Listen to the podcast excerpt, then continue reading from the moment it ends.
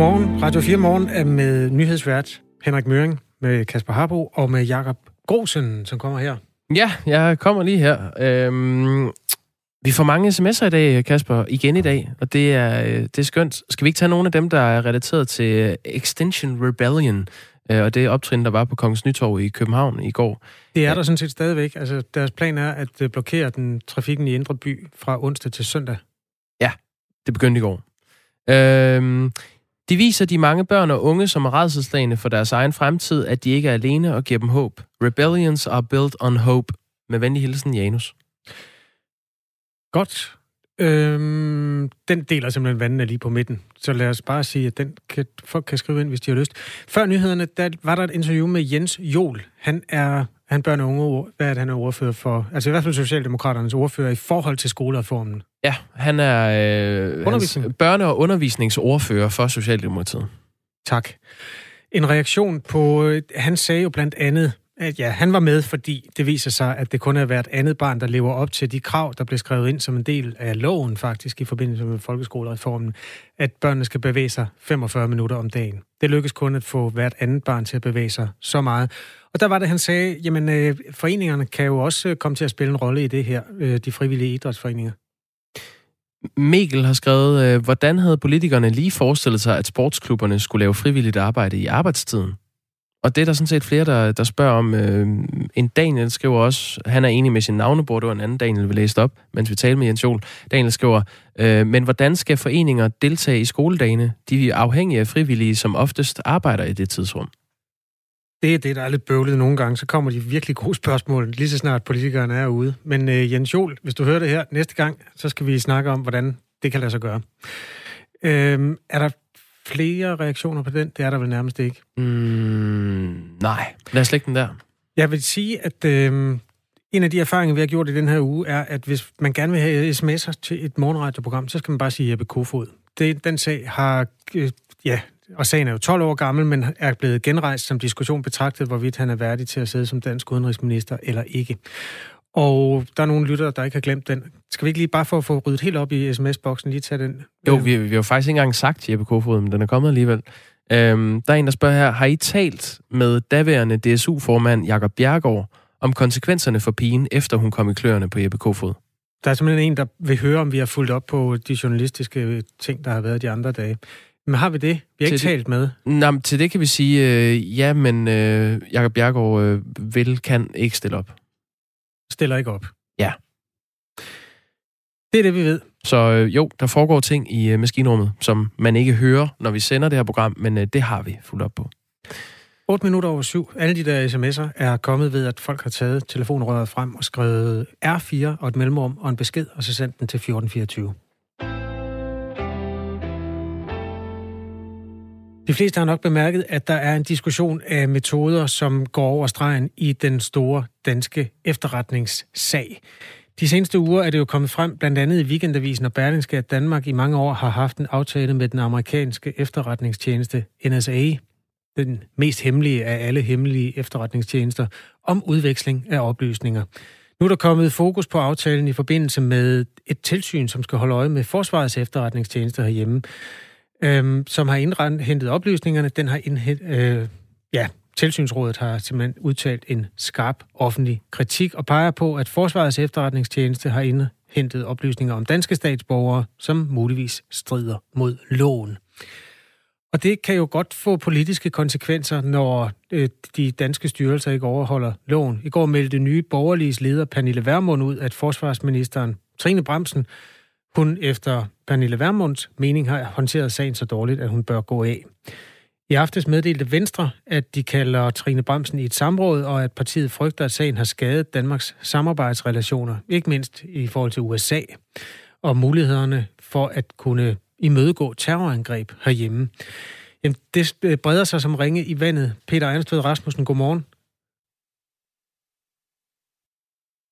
Det er lidt en skam, hvis ikke vi har Peter med her fordi han skal hjælpe os med at belyse den. Peter Ernst ved Rasmussen er jo redaktør på mediet Olfi, som skriver om forsvaret, og så er han også blevet radiovært på et program her på Radio 4. Øh, programmet hedder Frontlinjen. Det kan jeg varmt anbefale, hvis du på nogen måde er interesseret i sådan dansk øh, indsats i både krig og fred, så er der simpelthen ikke nogen steder, hvor du kan finde et øh, menneske, der belyser det bedre end Peter Ernstved Rasmussen, som er hos os nu på en telefon. Ja, ja godmorgen, Peter. Ja, ja. Godmorgen. Øh, jeg læste lige et meget langt oplæg. Jeg ved ikke, om du nåede at høre det. Jeg hørte noget af det, så fandt jeg af. Okay, godt. Men godt, du er her nu. Den sag, øhm, som er diskuteret, den kender du til bundsgående. Vi behøver ikke gå ned i detaljerne omkring den. Men det, der sker nu, er jo, at man politisk diskuterer, om den for det første skal koste forsvarsministeren jobbet, og for det andet, om den øger risikoen for terror i Danmark, fordi det bliver sværere at samle, øh, samarbejde med andre lande. I din optik, øger den her sag risikoen for terror i Danmark?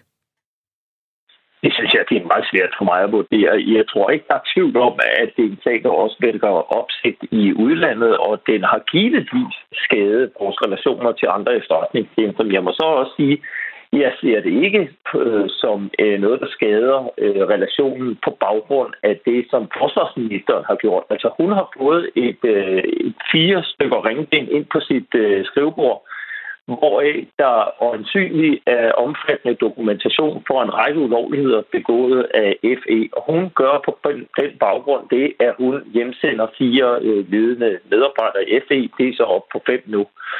Øh, og, øh, og, og, det, vi skal huske her, det er, at ting er kommet frem, fordi der er whistleblower, der ikke gik til pressen, men gik til det tilsyn, som Folketinget har, øh, har etableret, som kan øh, behandle fortrolige oplysninger omkring FE. Det, der så sker efterfølgende, altså efter de her medarbejdere er sendt hjem, det er, at der øjensynligt er nogle medarbejdere med ualmindeligt indgående kendskab til sagen, der går til Weekendavisen og Berlingske Tidene og fortæller om en af de største statshemmeligheder i nyere dansk historie, nemlig et øh, kabel, der løber øh, under København, øh, som øh, FE så har tappet siden 1997 for informationer og delt med NSA.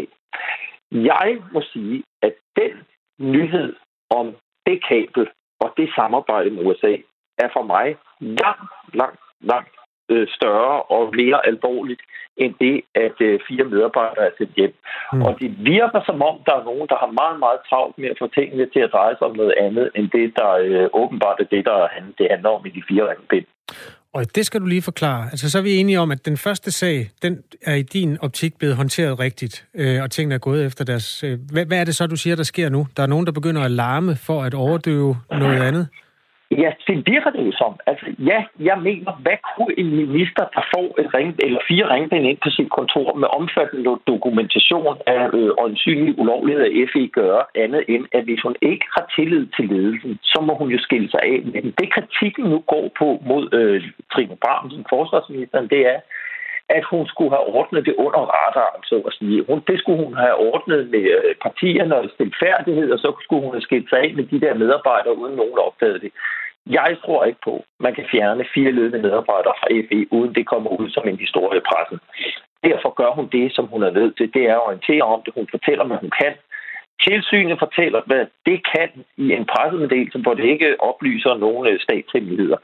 Og efter de her medarbejdere så er sendt hjem, der er der jo så øjensynligt flere kilder med meget, meget øh, stort kendskab til den sag øh, omkring de der kabler, der går ud og fortæller den historie i øh, Weekendavisen og Berlingske Tidene. Og det betyder jo nu, at nu handler sagen om den øh, lækage eller konsekvenserne af den lækage. Netop ikke lækagen, men konsekvenserne af den, hvor den tidligere forsvarsminister Claus Hjort Frederiksen, som selv er blevet orienteret om, at der var problemer med FE, nu siger, at det har skadet efterretningstjenester, og hun har håndteret det elendigt. Og på mig virker det bare som om, der er nogen her, der prøver at fjerne fokus fra det, der er sagens kerne.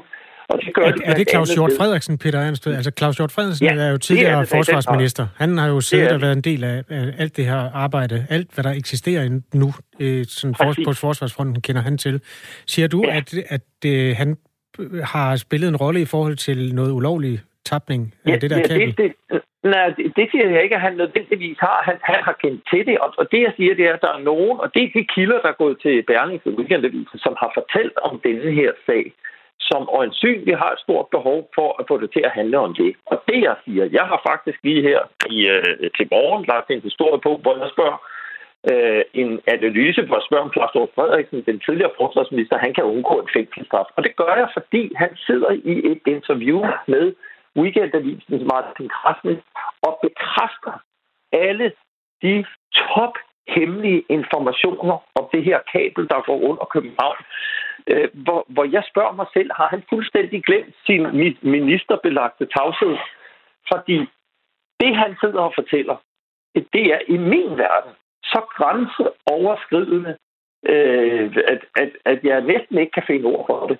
Og det virker jo som om, at der er nogen, der er begyndt at spille historien over med noget helt andet, end det, der er sagens kerne. Netop det, der ligger i de fire ringben, som vi ikke rigtig ved noget om.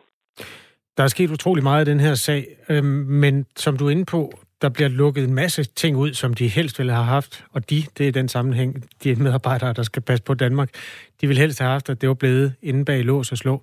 Tror du i den sidste ende, at det her det kan skade, og så er vi tilbage ved det, altså øge risikoen for terror i Danmark, fordi vi ikke kan samarbejde med andre efterretningstjenester, så meget som vi har gjort? Altså, altså ja, ja, det tror jeg. Det, det tror jeg faktisk, fordi sådan som sagen er ved at udvikle sig mere og mere bizarre, hvor øh, betroede medarbejdere der har haft, jeg lige vil sige, en, en udvidet tavshedspligt. De pludselig sidder og klapper løs om noget af det mest emmelige, det her land overhovedet har råd over. Det kommer til at skade samarbejdet med FI. Og øh, der må jeg bare sige, det er ikke den medarbejder, der, bare som, øh, der var whistleblower og gik til tilsynet, der har sørget for den skade det er de mennesker, der er gået til pressen og fortalt om det samarbejde. Og så er det da i den grad en tidligere forsvarsminister, der sidder og bekræfter det hele for åben mikrofon. Altså, jeg synes, det er noget rystende. Tak fordi du var med, Peter Ejensved. I er velkommen. Peter Ejensved Rasmussen, som er redaktør på det netmedie, der hedder Olfi, som skriver om forsvaret, og så også radiovært nu om stunder på Radio 4-programmet Frontlinjen. Klokken er 17 minutter over syv, og det er Radio 4 morgen, du lytter til. Tirsdag landede streamingtjenesten Disney Plus i Danmark, og øh, det var også noget, vi beskæftigede os med her i programmet. Det er jo en streamingtjeneste, som der kan du se, jamen stort set, altså du kan se alt, hvad Disney har lavet af børneindhold. Du kan se Marvel, øh, Avengers-filmene, øh, du kan se Star Wars, øh, der er forskellige ting derinde. Hvad med Toy Tinkers? Det ved jeg ikke.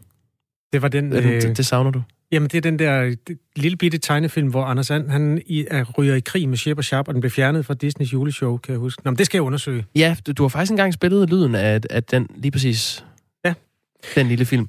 Nå, det ved jeg ikke, om, ja, om den ligger der. Det, det er noget med, at der har faktisk været noget med nogle disclaimer, der skulle ligge inde, fordi der var nogle, øh, noget gammeldags racistisk indhold i nogle af filmene osv. Men det her, det er jo en bombe i, i konkurrencen om børnenes øh, firkantede tv-kiggende øjne. Ja. Og det er jo noget, som øh, særligt DR er opmærksom på. Og i går var der pressemøde i Danmarks Radio. Nu slår de ed og mame tilbage. Hvis du siger vaskeklud, bliver det til Klaskebud. og hvis du siger missetan, bliver det til Tissemand. det er det helt tunge skyts, der ja, er fået frem fra kælderen under det her by. Kai og Andrea, øh, som næste år kan fejre 50 års fødselsdag, vender snart tilbage til skærmen? Jeg, jeg bliver nødt til at rette dig. Nå? Jeg har, øh, jeg lavede, dengang de havde 40 års jubilæum, der lavede jeg et interview med Kjeld Nørgaard, som ja. er manden inde i Kaj. Så Fantastisk stemme. Ja, og han fortalte faktisk, at da programmet begyndte, der hed det Kjeld og Andrea. Eller det hed noget helt andet, men det var Kjeld, og så øh, var Andrea der. Kai var slet ikke opfundet på det tidspunkt. Der var Kai ikke født endnu? Nej, han blev først skrevet ind i serien sådan et år eller sådan noget efter. Fantastisk parat viden at sidde ind med. Jamen, Nå, og det øh, var så i 2011, tænker jeg. Ja, du har lavet indslaget, ja. ja. De er født i 1971, ligesom jeg. Ja, det går jo langt tilbage, og det var med Paul Køller og, og alle de gode gamle, og nu er det jo Ole og øh, de andre show, som er med sammen med Kai Andrea. Men det er altså, det er det nye fra DR, det er det gamle, som skal til kampen op mod Disney. Og, og der er jo en kæmpe kulturkamp i det her, fordi Disney vil jo aldrig sige tissemand. Det tror jeg, du har ret i. Jeg kan ikke lige se, hvilken karakter, der skulle sige tissemand. Jamen, der er der, det, er det, det, det er det, der er med, med Disney, ikke? Mm. Det er det, man mangler. Ja, og det siger Maria Rørby Røn faktisk også. Hun siger, øh, øh, vi er super, super optaget af, hvad der er vores øh, særkende i øh, Danmarks Radio. Hvad er det, vi kan, som ingen andre kan? Det er blandt andet, at vi er dem, der kender de danske børn allerbedst. Vi er ikke bare en algoritme. Vi kan tage udgangspunkt i dit liv, som danske børn lever i Danmark i 2020. Hun siger ikke noget om tissemand. Nej, det, det fik hun ikke uh, taget i sin mund. Der var også nogle meget øh, omtalte programmer, faktisk. Øh, nej, det har ikke noget med det at gøre, men der var de der med nøgne mennesker i. Det er jo også det er børneprogrammer. Ja, det er Ultra. Øh, Ultra smider tøjet. Ja, nej, det er noget øh, Det var det, Peter. Skåb har resten over Ja, fra Dansk Folkeparti. Jamen, det er, en, det er en helt anden sag. Men øh, hun siger faktisk øh, også omkring øh, det her med, at man øh, kan vælge mellem øh, Disney Plus og YouTube og TikTok-materiale, øh, når man er barn. Det er klart, at konkurrencesituationen er hård og skærpet, men vi er offensive, har store ambitioner og tror på, at danske børn også vil være interesserede i det, vi kan lave til dem. Vi tager emner op, som vi ved interesserer danske børn. Når vi for eksempel laver fiktion om de emner, som virkelig er vigtige for børn på 12-14 år i Danmark, det kan handle om krop, alkohol eller forældre, med udgangspunkt i den danske virkelighed, så vil det fange danske børn. Ja, Game on Disney. Ja, det synes jeg. Og jeg synes som øh, far til en toårig, jeg synes, jeg synes det er fedt, at Kaja Andrea kommer tilbage. Enig.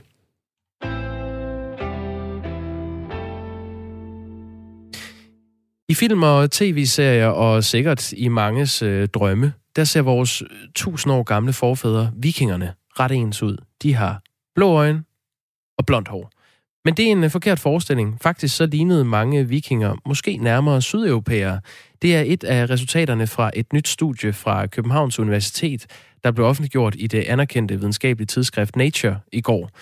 Eske Witterslev er professor og DNA-forsker på Københavns Universitet og har været med til at lave det her nye forskningsstudie.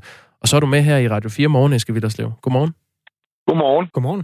Øh, en, en sydeuropæer, eller hvordan, hvordan så en typisk øh, viking øh, ud?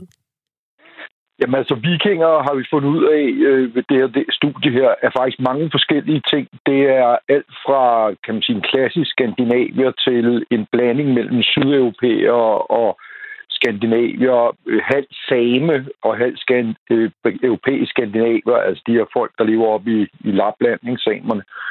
Og så øh, er der sågar vikinger, vi finder sågar vikinger i Skotland, som overhovedet ikke har noget genetisk, øh, kan man sige, med Skandinavien at gøre men som bare har taget den her kultur til sig. Så, så antallet af mørkhårede vikinger var større end antallet af mørkhårede skandinaver er i dag? Øh, ja, det var det. Altså, det kan vi se. Der var simpelthen øh, færre lyshåret øh, blandt dem.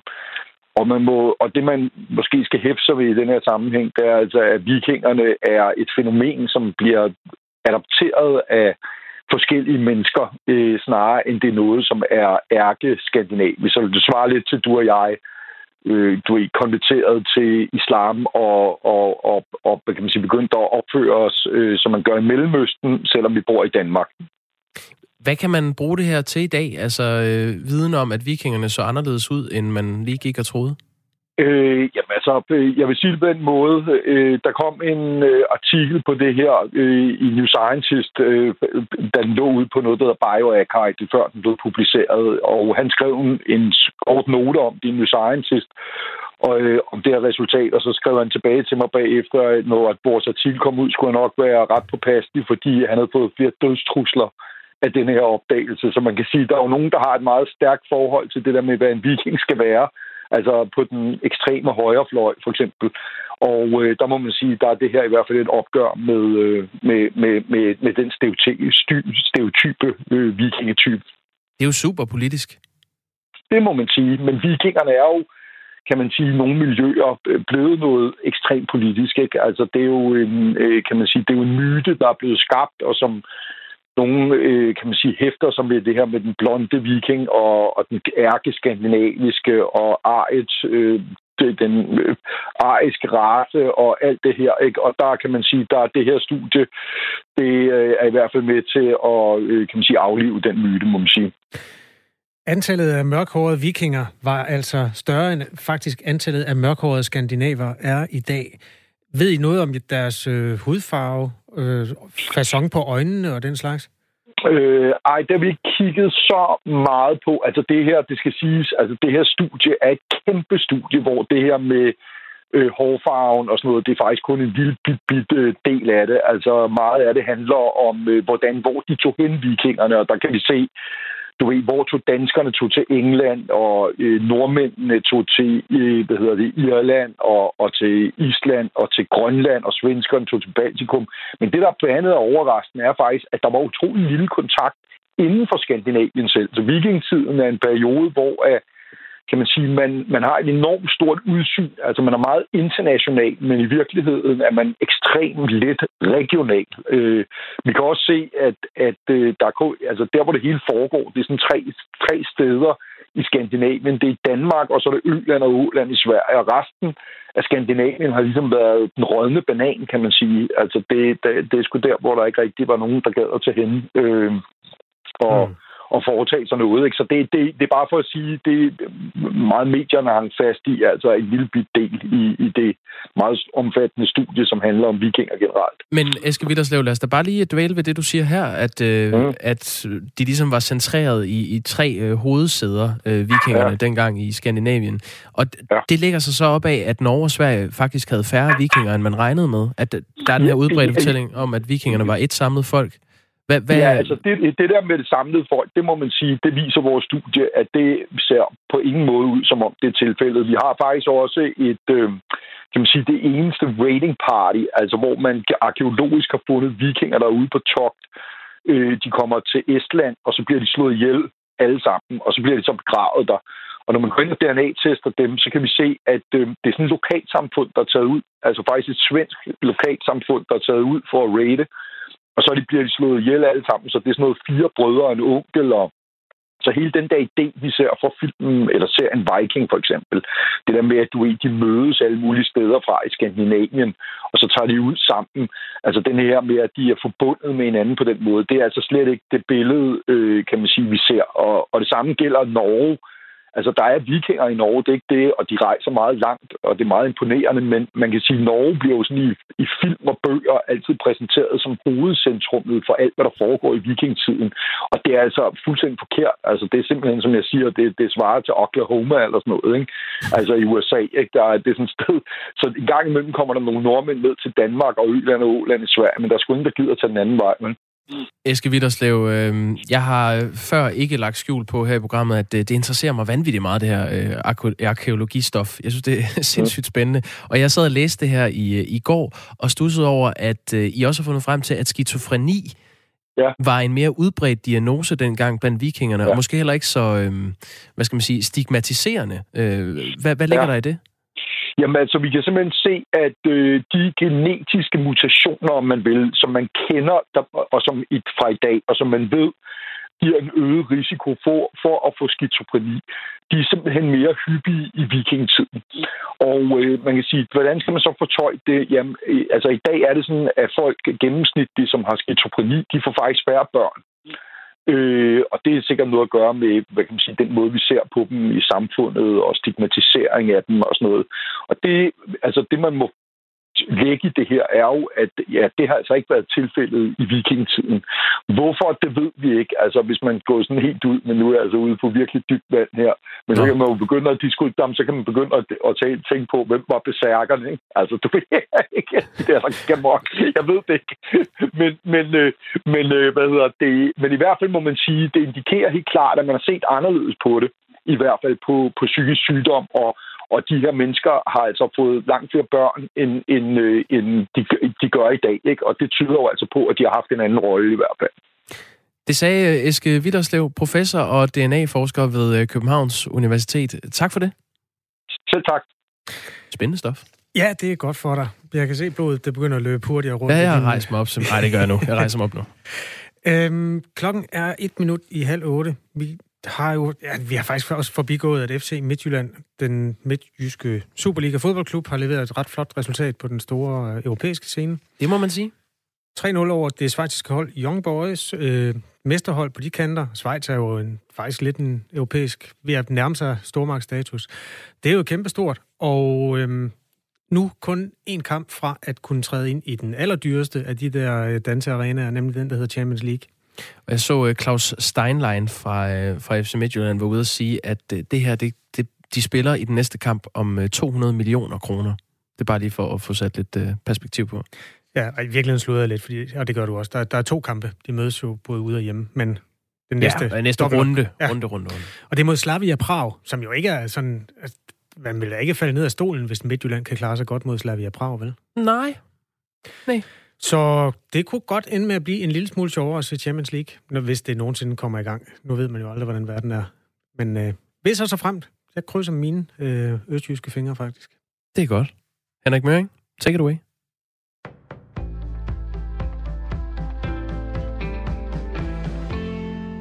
Det skader integrationen, at sagsbehandlere ved hvert eneste møde skal oplyse udlændinge om, at staten giver penge til at rejse hjem.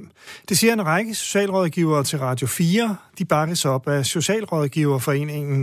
Og jeg synes, kerneproblemet ligger lidt i det her med, at når der er en borger, der har sagt nej tak til at øh, tage imod en pose penge og rejse tilbage til sit, øh, til sit hjemland, øh, at jeg så skal spørge dem igen og igen og igen siger Rikke Troelsen, socialrådgiver på beskæftigelsesområdet i København til Radio 4.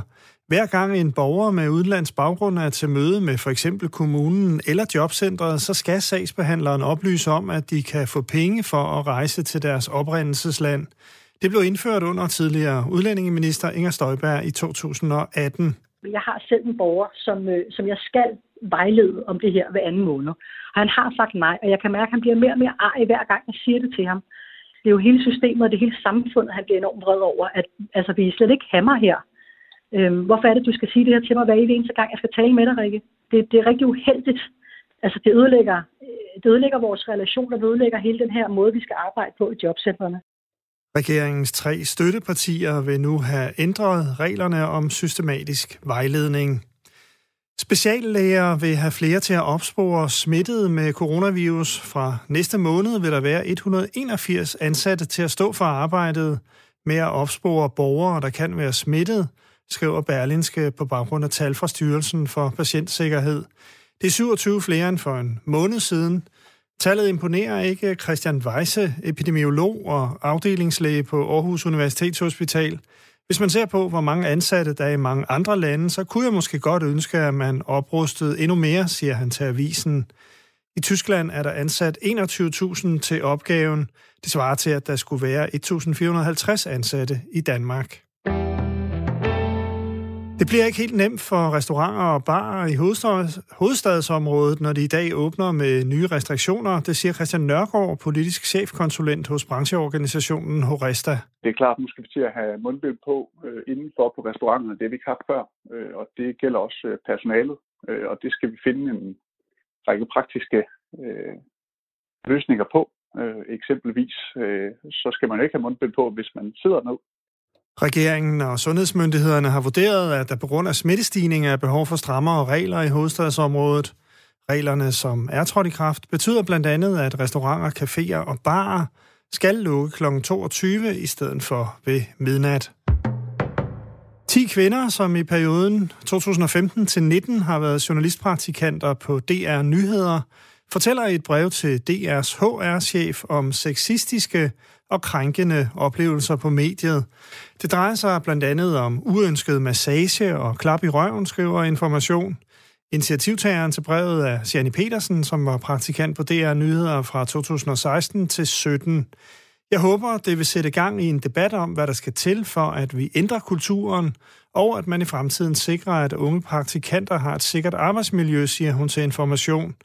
Netop praktikanter er sårbare, siger formand for Dansk Journalistforbund, Tine Johansen, til TV2. Det her med at være løst tilknyttet og være praktikant, det er, det er en meget udsat position, fordi man er under det her krydspres. Man vil sådan set gerne gøre det rigtig godt. Man er lidt til eksamen hele tiden, og derfor kan det være svært at sige fra.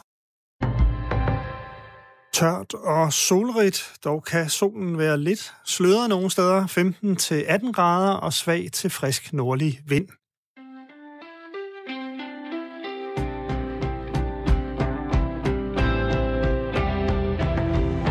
Lyset bryder frem, og klokken er 7.34. Henrik Møring læser nyheder. Jeg hedder Kasper Harbo. Jeg hedder Jakob Brosen. Og øh, det her program hedder Radio 4 Morgen, og i løbet af ugen har der været nogle følgetonger. Der har været øh, sagen om vores øh, udenrigsminister Jeppe Kofod, og, altså den 12 år gamle sag, som han var involveret i øh, til en DSU-fest i Esbjerg, hvor han var sammen med en pige på 15 år. Og er han så værdig til at være udenrigsminister? Det er noget, der er blevet diskuteret. Sexisme-debat er blevet diskuteret. Og så er der menighedsrådsvalg. Jeg har noget nyt i den sag. Hvilken af dem? menighedsrådsvalget. Okay, du skulle bare hen over Jeppe Kofod en Ja, men det var bare, at vi har haft alle de her øh, følgetonger, og menighedsrådsvalget er jo egentlig, vi omtalte det forleden dag, fordi det var den dag, der var menighedsrådsvalg, og så er det blevet gaven, der øh, har været ved med at, at, at, at give os takes i, til det her program. Du fortalte jo i går for eksempel, at der var en mulighed for, at du skulle til valg. Skulle du det så? Nej, det skulle jeg simpelthen ikke. Øhm, de var ikke i stand til sådan at signalere tydeligt, hvor lang tid det ville tage, så jeg turde ikke tage chancen at dukke op der kl. 19, fordi som fortalt, så skal jeg helst i seng inden 21, ellers så dør jeg. Ja, det var heller ikke for at rippe op i den sag, men jeg vil gerne øh, sætte kigger mod et drama, der øh, udspillede sig ved menighedsrådsvalget i øh, ved Køge. Ja, kom afsted. 55 mennesker mødte op til det her valg. Men de står nu med 58 stemmesedler, uh. som er blevet øh, markeret. Fup. I, muligvis. Øh, det her det er en hovedpine ud over det sædvanlige, fordi der er tre af de opstillede kandidater, der har fået lige mange stemmer, og det er kun to af dem, der kan blive valgt ind blandt de ni, som vælges til menighedsrådsvalget i Boholte. Så en af de her tre er i far for ikke at blive valgt ind, og den ene er den nuværende formand i sovnet. Nej, nej, nej. Det er noget af drama. Og Jamen, de, de ved ikke, hvad de skal gøre, fordi de kan ikke finde ud af, hvem det er, der har øh, stemt flere gange. Men det ved man, at dog, at nogen har... Altså, man registrerer vælgerne, og så fortæller man stemmerne efter. Man udleverer simpelthen øh, stemmesedler til dem, der møder op, og der var 55 mennesker, der dukkede op, men efterfølgende så har de altså 58 øh, udfyldte stemmesedler.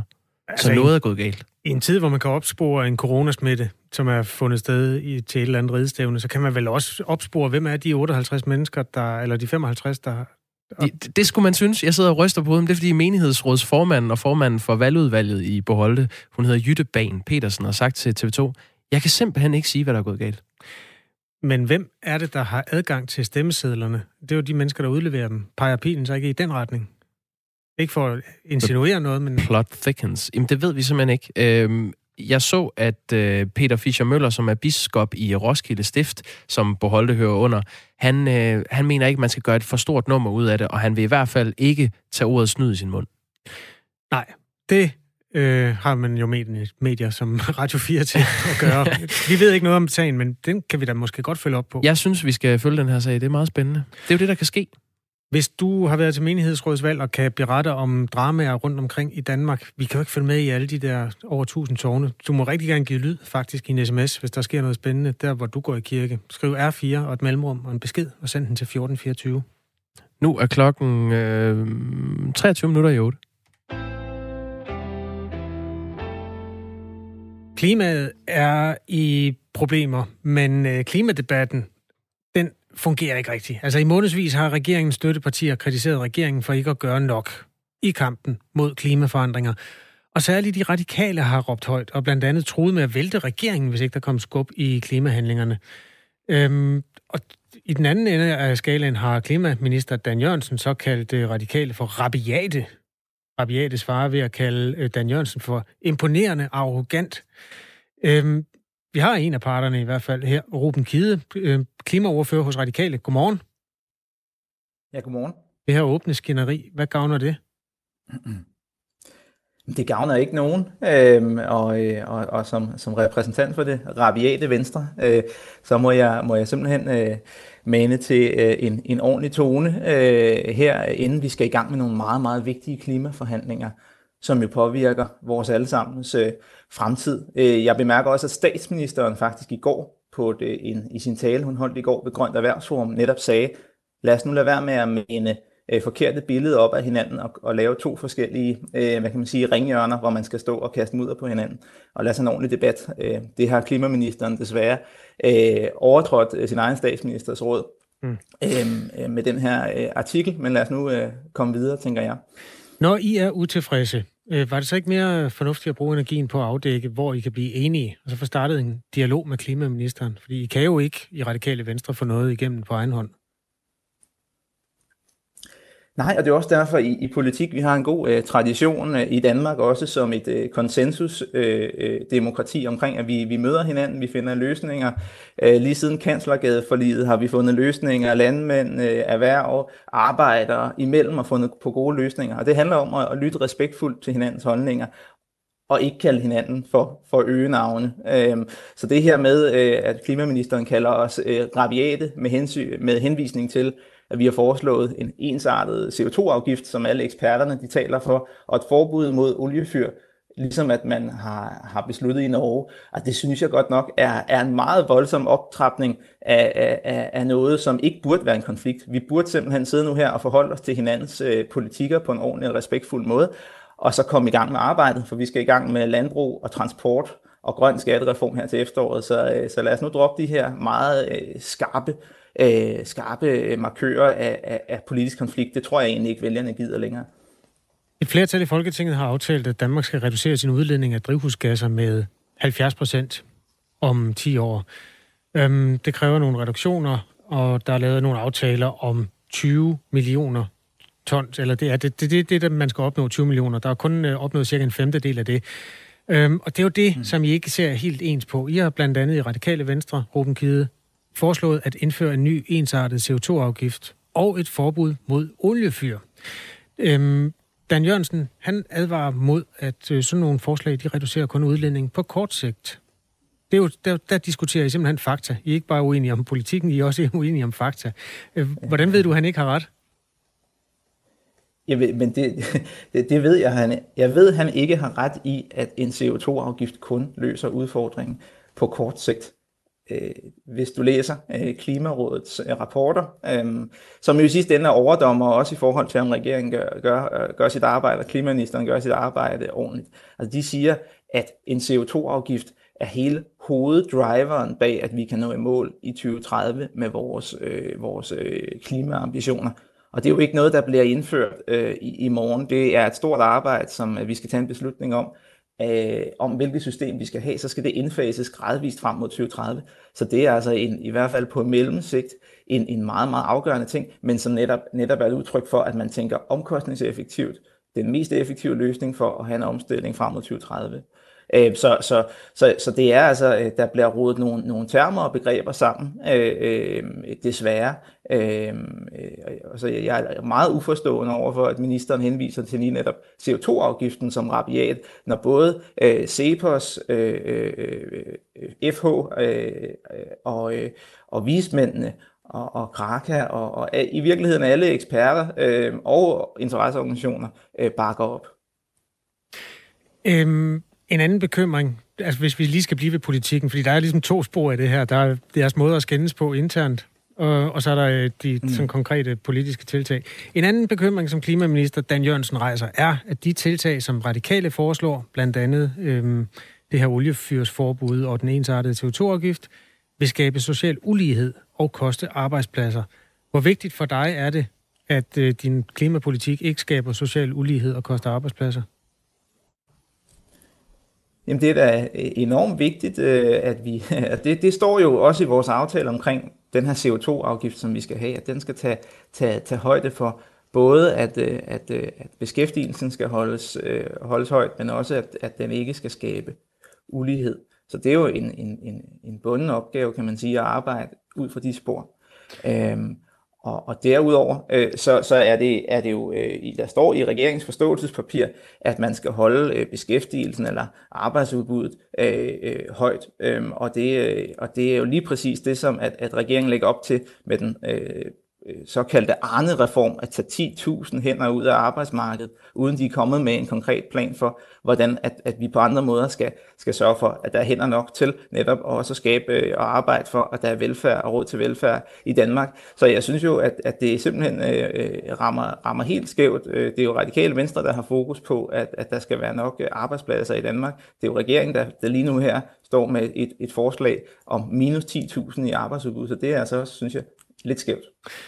Og i mellemtiden kan I så diskutere, om den ene eller den anden er mest rabiat. Der er jo en øh, blokade af trafikken i Indre København i øjeblikket, i klimaets navn. Er du rabiat nok til at deltage i den? Det vidste jeg faktisk ikke, øh, ikke der var, og jeg er okay. åbenbart ikke rabiat nok, siden jeg ikke er blevet inviteret. Nej. Øhm, ja, om det er nogen, der Desværre, men, men, men jeg må sige, at, ja, Ja, men det, øh, det, øh, der har jeg aldrig, øh, der er jeg aldrig selv kommet, og jeg vil sige, at jeg, jo, jeg synes jo ikke, mit, mit job det er at demonstrere. Jeg bakker gerne op om klimamarsen, når ungdommen er ude på gaden og, og demonstrerer øh, i, i, i tusindvis og stå rundt om søerne for eksempel og, og, og, øh, og markere. Det støtter jeg meget, meget gerne op om, men, men min rolle som politiker er jo at prøve at gå til forhandlingsbordet og få nogle gode, gode aftaler. Og apropos de her unge aktivister, så vil jeg bare sige, at jeg tror ikke lige, jeg tror, at, at det her med decideret at kalde radikale venstre rabiate, det er jeg bange for, at der er nogle, nogle unge mennesker ude i, øhm, eller, eller nogle aktivister i Extension Rebellion, som nok ikke, ikke er enige i. Øh, men, men jeg håber da, at, at, øh, at, at folk sætter pris på, at vi rent faktisk, radikale venstre og også de andre støttepartier, synes jeg også, jeg må nævne, rent faktisk kigger på klimavidenskaben, kigger, kigger på Klimarådets anbefalinger, så, så forsøger at, at følge en politik, der er mulig i forhold til at nå, i mål, nå i mål i, i 2030 med vores målsætninger. Det er altså ikke, ikke noget, som, som regeringen lægger op til øh, PT. Det får I lov at diskutere inde på borgen. Ruben Kide, klimaoverfører hos netop De Radikale. Tak fordi du var med her. Selv tak. Det afgør ingenting vedrørende vores fremtid, hvad Danmark beslutter, da klimaproblemet er globalt. De radikale tror, de redder verden, som musen, der går ved siden af elefanten, skriver vores lytter Peter på sms'en. Der kan man forestille sig, at nogen vil sige, at hvis ikke der var en mus, så var der jo heller ikke... En... Så var der ingen elefant, der begyndte at hoppe og springe. Nej, det er det. Klokken er 14 minutter i 8.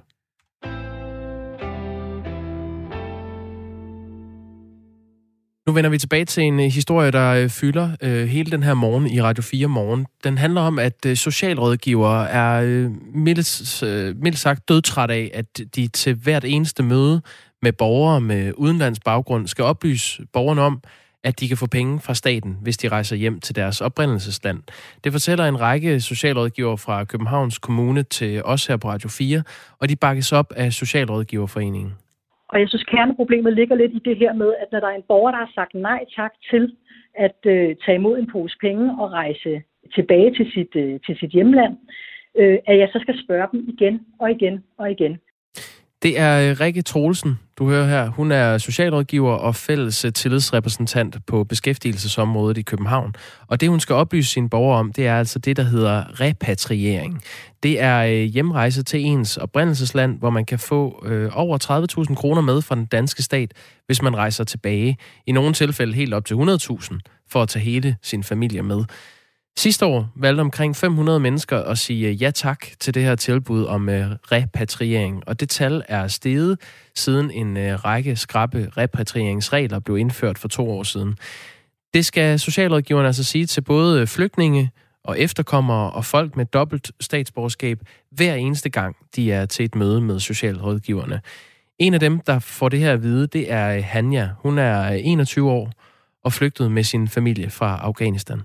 Jeg kommer fra Afghanistan, og øhm, jeg har boet i Danmark øh, øh, halvandet år. Hun har altså været i Danmark i halvandet år og mødes hver tredje måned med sin øh, sagsbehandler.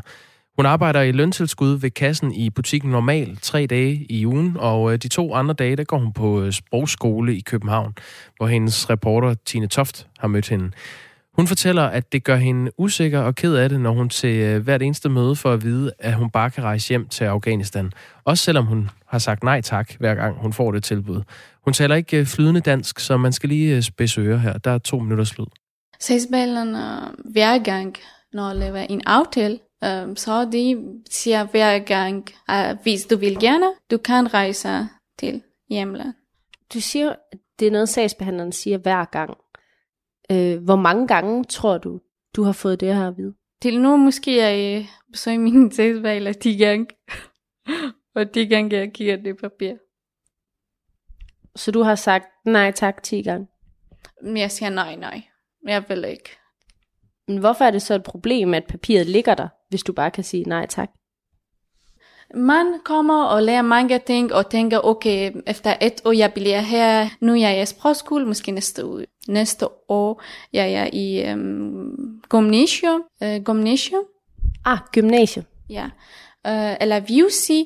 Uh, efter tre-fire år kan jeg gå uh, university, men aftaler med sidspiller, så det, uh, hun lægger en papir, at du uh, kan rejse til Ligesom du laver en, laver en plan, men hver gang du, jeg har øh, aftaler med sidspillerne, så kommer papir, kommer papir, kommer papir. det er ikke så godt. Øh, en gang kommer det papirerne, og jeg tænker, okay, eller min plan går ned. Eller går ned. Hanja viser mig lige nu med hænderne øh, en usynlig bunke papir på bordet for at vise øh, den plan, hun har lagt på sagsbehandleren, som hun så siger bliver øh, værfet væk, øh, oplever hun det i hvert fald, som når hun får det her papir, hvor der står, hun kan rejse tilbage til Afghanistan for penge. Uh, jeg bliver trist. Meget trist. Jeg tænker på min, på min problem der i min hjemland.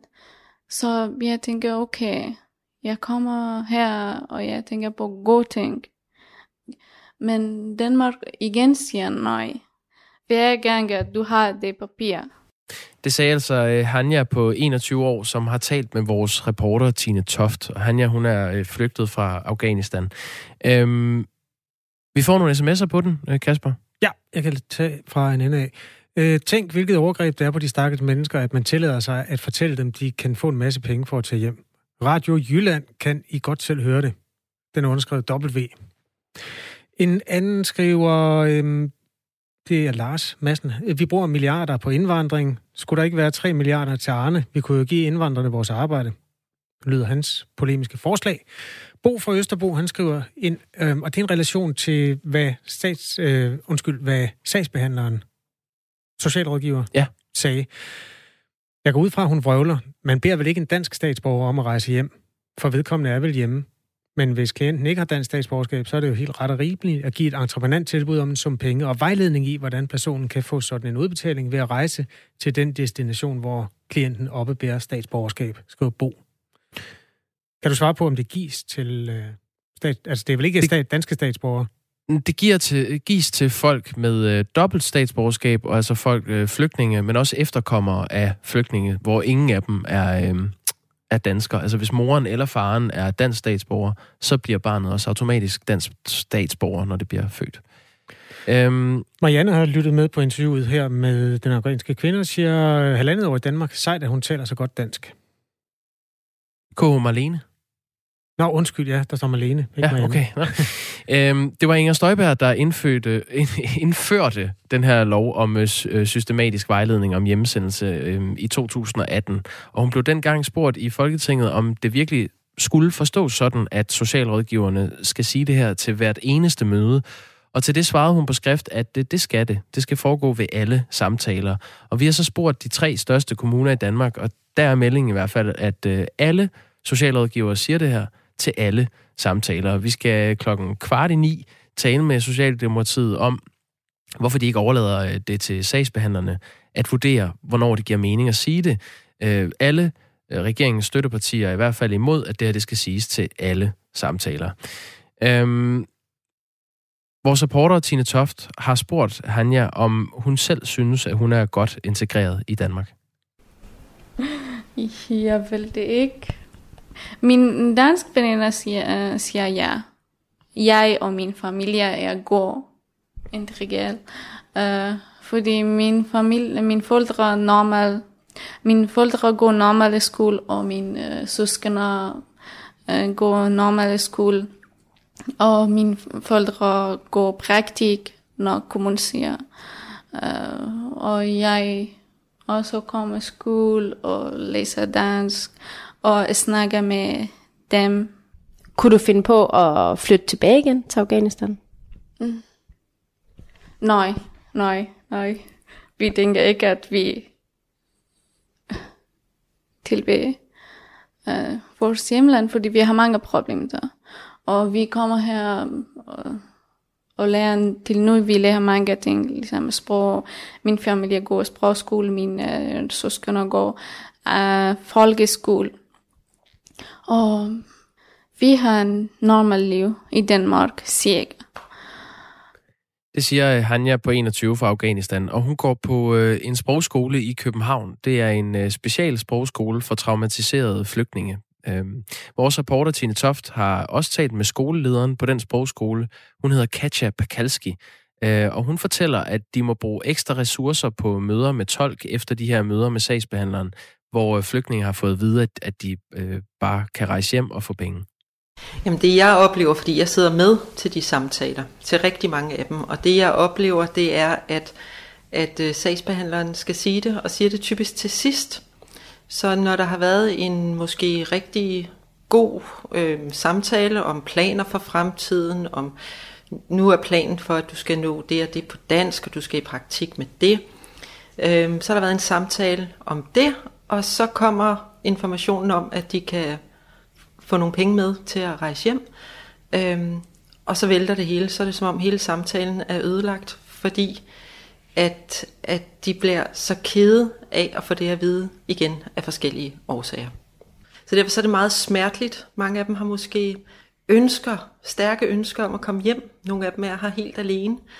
Og så skal de høre på, at øh, det sted, som de ikke kan komme tilbage til, at øh, det, øh, det vil vi godt give jer penge med til, at I kan rejse hjem. Og, og det virker unødvendigt for dem, fordi det ikke er en reel mulighed. Nu har vi lavet sådan et system, at vi samler op efter vores statussamtaler øh, dagen efter. Nogle gange så skal vi så bestille en tolk til at kunne det. Fordi vi synes jo, det er synd, at det arbejde og den aftale og de ting, de planer, der er blevet lagt, og som var godt ved samtalen, at de så ligesom ryger ud, fordi man tænker, så kan det hele også bare være lige meget. Hvis man er den politiske overbevisning, at man helst skal føle sig uvelkommen, og ikke skal integreres, øh, så lyder det jo som om, det virker. Super godt, ja. Det virker rigtig fint. Hvis man gerne vil gøre, at flygtningen ikke føler sig velkommen, så er det så, så, så virker det her. Men det bliver lidt kortsigtet, fordi det er, det er nogle skrøbelige mennesker, som øh, kæmper rimelig meget for at få fodfæste. Så mange af de initiativer og de ressourcer, der bliver brugt i jobcentret, øh, på at få dem integreret efter, altså de går i sprogskoler, de går i praktikker, og der er sundhedsvæsen, der træder til, og der er tolke, altså det er mange, mange ressourcer, der bliver brugt, så, så synes jeg, at det virker virkelig øh, modsat den intention, at man gerne vil have dem øh, integreret. Fordi det, det er ligesom om, at det underminerer øh, de indsatser, man gør. Så, så det, det er jo nogle mennesker, som vi vælger ved et valg at bruge mange ressourcer på for integreret. Og så virker det helt tåbeligt, også hvis man ser bort fra, fra politik egentlig, øh, at man skyder sig selv i foden på den måde. Det sagde skoleleder Katja Bakalski øh, på øh, den sprogskole, hvor Hanja, den 21-årige flygtning, vi øh, hørte fra tidligere, får sprogundervisning. Og øh, som sagt, kl. kvart i ni taler vi med Socialdemokratiet og spørger, øh, om de vil ændre de her regler om, at socialrådgiverne skal fortælle udlændinge, hver gang de er til samtale, at de kan rejse hjem med penge fra staten, eller om de vil beholde reglerne, som de er. Og det spørger vi om, ikke fordi, at vi er øh, venstresnodede journalister, der har en øh, politisk dagsorden, men fordi, at støttepartierne, SF, Enhedslisten og Radikale, alle mener, at de her regler skal ændres, og det mener socialrådgiverne også. Vi kan måske lige nå en tur i dyreriget. Har du nogensinde haft lyst til at skyde en isbjørn, Jacob? Nej, det har du sgu nok ikke. Nej, det har jeg da ikke. Det må du nemlig godt. Men Nå, øh, det, altså, det må du faktisk ikke. Men det er fordi, der findes noget, der hedder problembjørne, og der er kommet en spændende pressemeddelelse fra det grønlandske selvstyre om problembjørne. Ja. Problembjørne er jo isbjørne, der gentagende gange til trods for tidligere bortjagning vender tilbage til beboede områder. Det gør de jo, fordi de ikke har noget bytte, de kan jage ude på indlandsisen. Ja, men altså, så må man vælge, vil man have isbjørn, eller vil man have mennesker. Og der har man taget stilling hos det grønlandske selvstyre og sagt, under visse omstændigheder kan du få lov at søge om, at en isbjørn skal aflives. Okay, det var jeg klar over. Den skal sendes til APNN, og den kræver dokumentation. Og det er der, det bliver spændende, fordi det, du skal dokumentere, er, at du skal sende billeder af de skader, som isbjørnen har lavet. Du skal også sende et billede af den isbjørn, du gerne vil have aflivet. Og Øh, I udgangspunktet, så skal politiet, kommunefoden eller jagt- og fiskeribetjenten stå for aflivningen. Du skal virkelig være overbevisende, hvis du vil have lov at skyde den selv. Jamen hvad hvis øh, der pludselig dukker en problembjørn op øh, foran mit ansigt? Altså så, så kan jeg vel ikke pege tilbage på en eller anden øh, skade, den har lavet ved tidligere lejlighed. Det kan jo ikke... Det er jo ikke en hund, der hedder Bertha, som jeg kan kende. Øh, det kan jo... Forstår du, hvad jeg mener? Hvis der lige pludselig står en isbjørn over for mig, så har jeg vel ret til at skyde den. Der er en masse opfølgende spørgsmål, man kunne stille, og den grønlandske nationalradio KNR har øh, siden i går ringet til departementet for fiskeri, jagt og landbrug, men de gider ikke tage telefonen. Mm. Eller det har, som det hedder, det har ikke været muligt at få en kommentar derfra. Øh, et af de steder, de bokser med det her, er en bygd, der hedder... Åh, oh, bare Julie var her. Julie? Julie Bertelsen. Det hedder Kwekwatasuwashiat. Og de har simpelthen haft bøvl med ikke bare isbjørne hunden, men også hendes to unger. Og der er altså flere mennesker derfra, der øhm, er i gang med at filme, hver gang de nærmer sig, for at kunne dokumentere, og så i den sidste ende måske få den skudt. Det er, der er noget af noget øh, byråkrati omkring det. Måske er det meget godt, måske er det lidt upraktisk. Det kan jeg ikke lige regne ud. Nej, der er mange, der er efter isbjørnene i øjeblikket. Nu klokken 8.